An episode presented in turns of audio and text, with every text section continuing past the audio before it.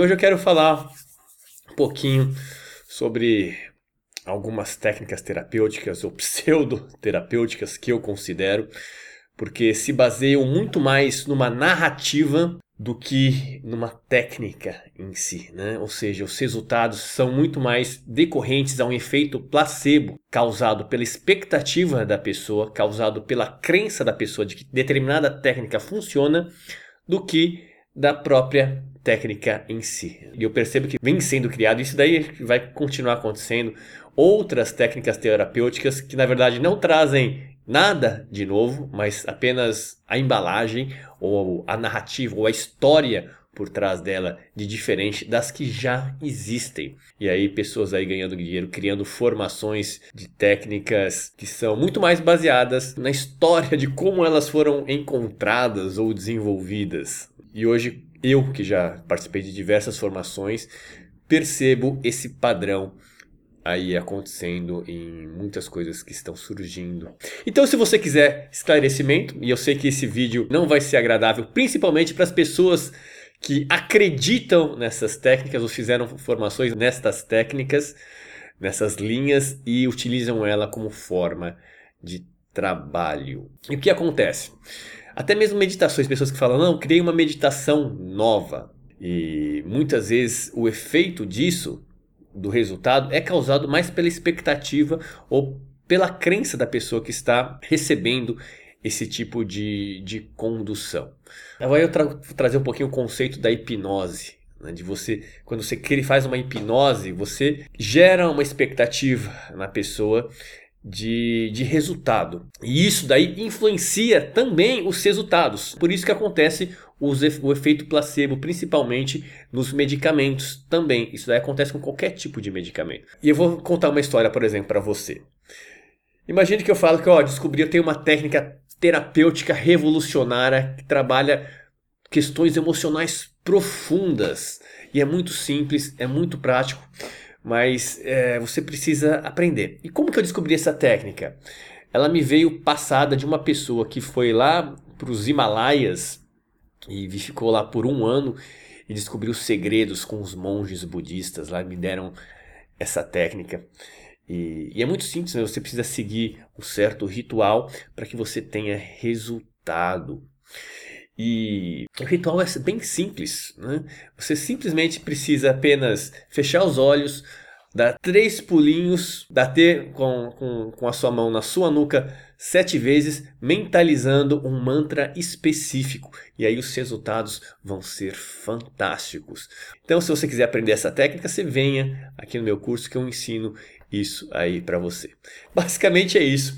E com certeza pela média geral, se forem 100 pessoas e aprenderem essa técnica e praticarem isso no seu dia a dia, no mínimo 10% vão ter resultados fantásticos. Não importa, na verdade, nem tanto o conteúdo. Eu poderia falar que a pessoa tinha que dar dois pulinhos, ou bater no joelho, ou falar um outro mantra. Enfim, no mínimo 10 pessoas de 100, num grupo de 100, teriam resultados fantásticos com, com essa técnica inventada e criada. E quanto mais eu criasse uma narrativa dourando essa pílula, né, colocando um, uma moldura na técnica, quanto mais a pessoa acreditasse no poder dessa técnica, dizendo que ela é milenar, dizendo que ela foi passada de geração por geração, dizendo que ela já transformou a vida de milhares de pessoas, mais pessoas iriam acreditar ainda mais nessa história, nessa narrativa, e aí o índice de resultado de transformação poderia até pular de 10 para 20%.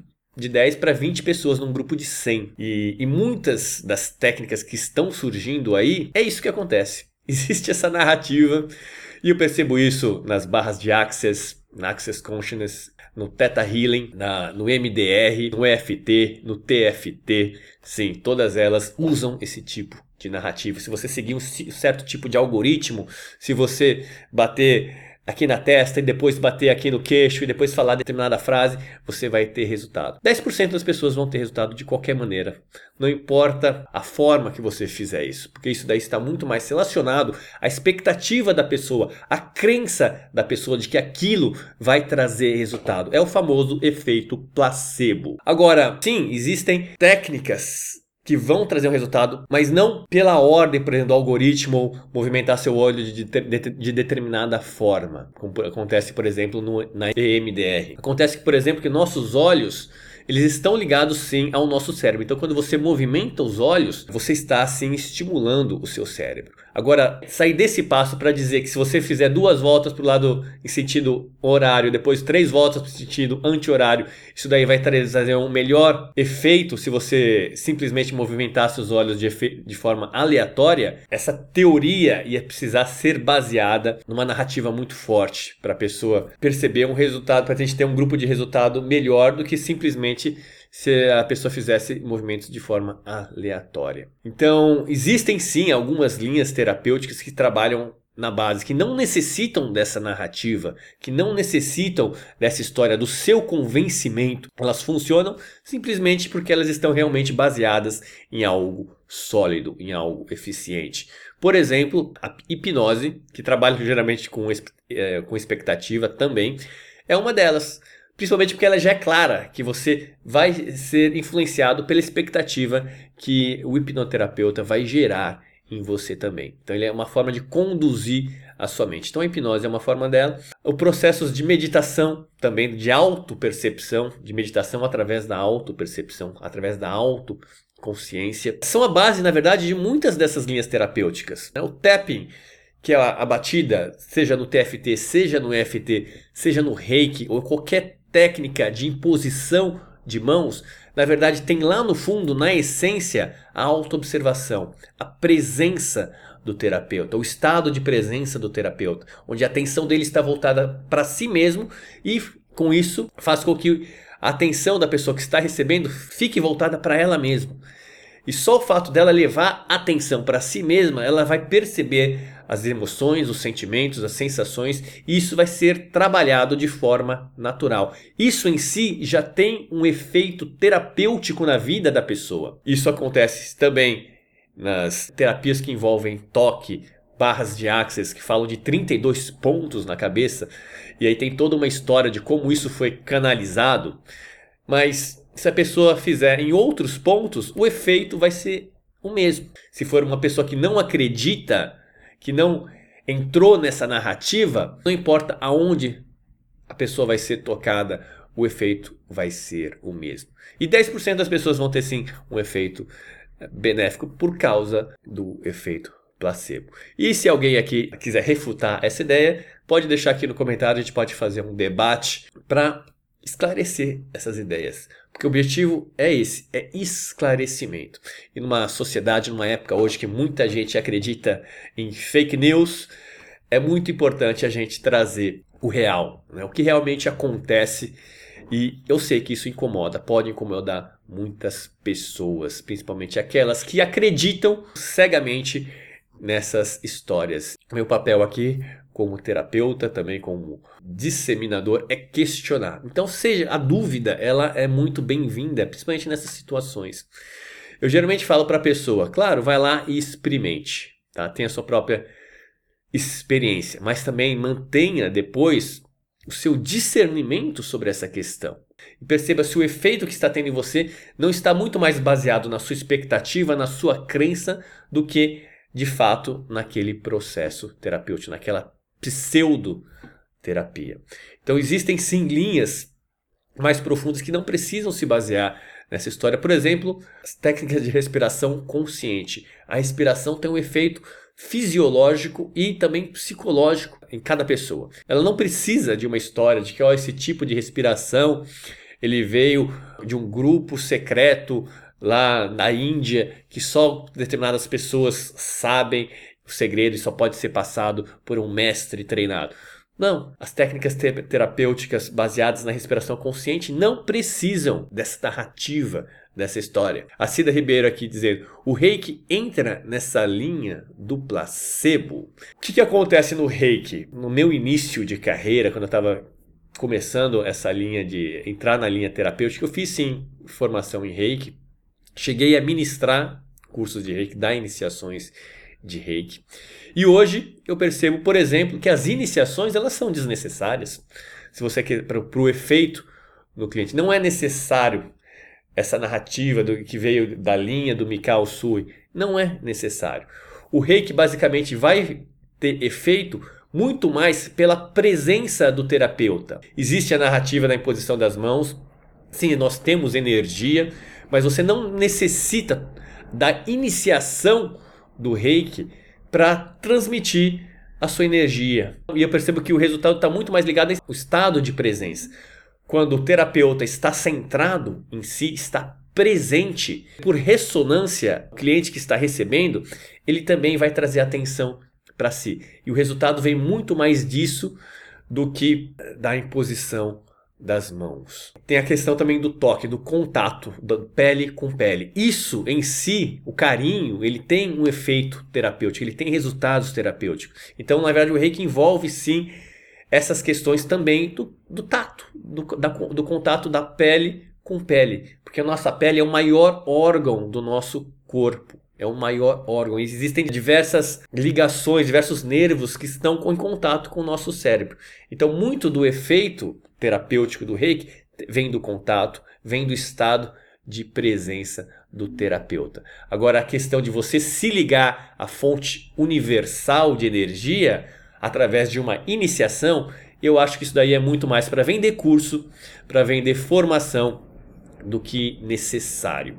Todas as pessoas, todos os seres vivos já estão em contato com essa energia universal, se você assim conceber todos os seres vivos já têm essa energia que pode ser transmitida para qualquer pessoa. Já transmitimos no nosso dia a dia. Agora, a qualidade dessa energia que você transmite depende muito mais do seu estado interno e não das iniciações que você teve em diversas linhas, em Sekin Sekiren, em Magnified Healing e todas essas linhas energéticas que, que dependem da passagem do ritual de iniciação. Uma pessoa que não é reikiana, pode, se for ensinado para ela como fazer, a como tocar, o estado de presença, pode até ter um efeito, um resultado terapêutico no cliente até maior do que alguém que já foi iniciado e não tem desenvolvido esse estado de presença.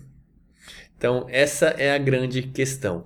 Muitos, muito do que é divulgado hoje, principalmente informações, servem muito mais como ferramenta comercial, né, para manter aquilo como comércio, do que de fato é necessário. E eu fiz diversas formações, diversas linhas que me ajudaram a refletir e encontrar esses padrões. Então hoje quando eu vejo novas terapias surgindo, eu vou pesquisar do que, que se fala, do que se trata, e eu sempre percebo que elas encaixam em algum tipo, por exemplo, de técnica meditativa. E o que é uma técnica de meditação? A meditação é o estado de presença. As técnicas de meditação são técnicas que utilizam determinados estímulos para você treinar esse estado de presença. E aí os estímulos podem ser sensoriais através do nosso corpo, através do nosso movimento, através da nossa respiração, eles podem ser visuais através daquilo que a gente enxerga, eles podem ser auditivos ou verbais, eles podem ser mentais através de um mantra, através de um pensamento. Por exemplo, a meditação transcendental fala, utiliza um mantra, um som, só que eles também utilizam toda uma narrativa de que veio de um guru, de que milhares de pessoas utilizam essa técnica. Você imagina 10%, são também centenas, são milhares também de pessoas tendo resultado, porque 10% de milhares de pessoas, de milhões de pessoas, é, é bastante também.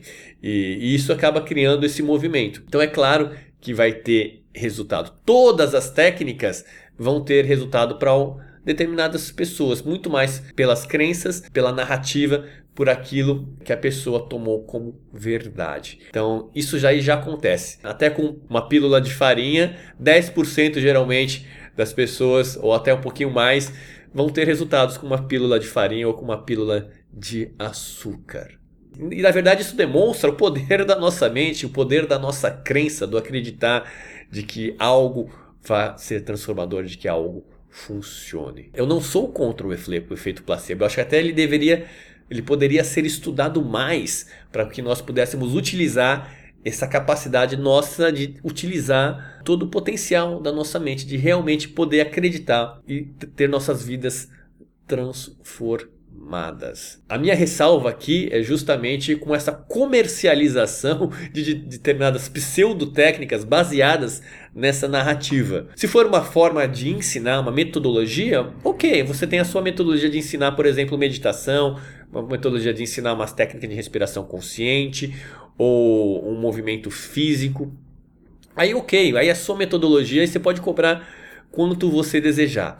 Agora, utilizar historinhas para dar para dourar a pílula, para colocar uma moldura numa técnica que, na verdade, ela é simples e ela é baseada em algo mais simples ainda, por exemplo, estado de presença, eu acho que aí acaba sendo muito mais uma forma de, de comércio do que uma forma de terapia real. Né? E, e, eventualmente eu sei que pessoas vão ficar firmes ali até cair a ficha, até cair a ficha que aquilo lá era muito mais uma história do que uma técnica poderosa e secreta e misteriosa em si. E isso acho que tem a ver também, claro, com a maturidade do terapeuta de saber discernir o que realmente funciona na transformação de vida das pessoas. E aliás, você quer saber qual que é a real, qual que é o, o essencial dos processos terapêuticos que realmente funciona? É você viver as emoções de forma consciente e com atenção. É você vivenciar realmente as suas emoções, a sua vida, o seu corpo, as suas sensações, você trazer atenção para aquilo, sem bloquear, sem querer fugir delas. Porque uma vez que você dá atenção para suas emoções, elas são de uma certa forma liberadas, dissolvidas. Então, se você está triste, vivencie essa tristeza plenamente cada detalhe dessa tristeza e ela vai passar muito mais rápido do que você imagina.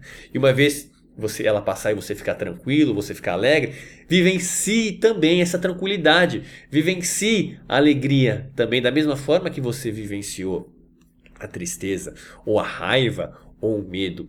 E porque uma vez se você não vivenciar elas e guardar elas de forma prender elas, elas vão continuar atuando de forma inconsciente na sua vida. Elas vão continuar determinando a sua atitude, o seu comportamento em situações que você poderia fazer diferente, que você poderia seguir por um caminho diferente, mas você acaba se limitando por estar ainda sendo influenciado, influenciada por um, uma emoção inconsciente de medo, de raiva, de tristeza, por algo que já aconteceu no passado, mas que você de uma certa forma rejeitou e não quis e não se propôs, não se permitiu a vivenciar aquela emoção plenamente. E todas essas linhas terapêuticas que surgem, de uma certa forma, o objetivo seria fazer isso. Elas vão ter resultado quando elas fazem com que a emoção venha à tona e ela seja de uma certa forma vivenciada com atenção. O reiki, por exemplo, se você está lá ah, com a posição de, de, mãos e vem uma surge uma emoção, aquela emoção ela é vivenciada de forma mais atenciosa, de forma mais consciente. E isso em si vai trazer a transformação, vai trazer o resultado. A mesma coisa se você fizer tapping, tapinhas e vier uma emoção, pode vir ou não, o toque físico vai trazer a sua atenção, a sua consciente para aquele momento, para aquela emoção. Mesma coisa do toque na cabeça, do toque em qualquer lugar. Toque traz a sua atenção para o momento presente. Quando você está presente e você vivencia as emoções, é isso que é transformador.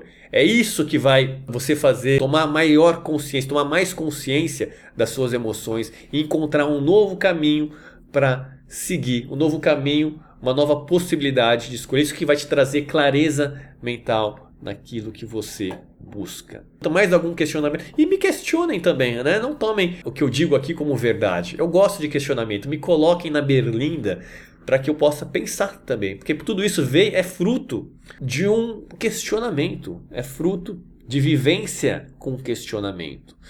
E uma vez que você aprende a forma de questionar, você começa a desenvolver clareza mental e separar o joio do trigo. Então, se você tem dúvidas sobre algum tipo de linha terapêutica, quiser questione essa linha terapêutica, né? veja o que faz sem realmente sentido e não caia nas narrativas, né? deixe as narrativas de lado.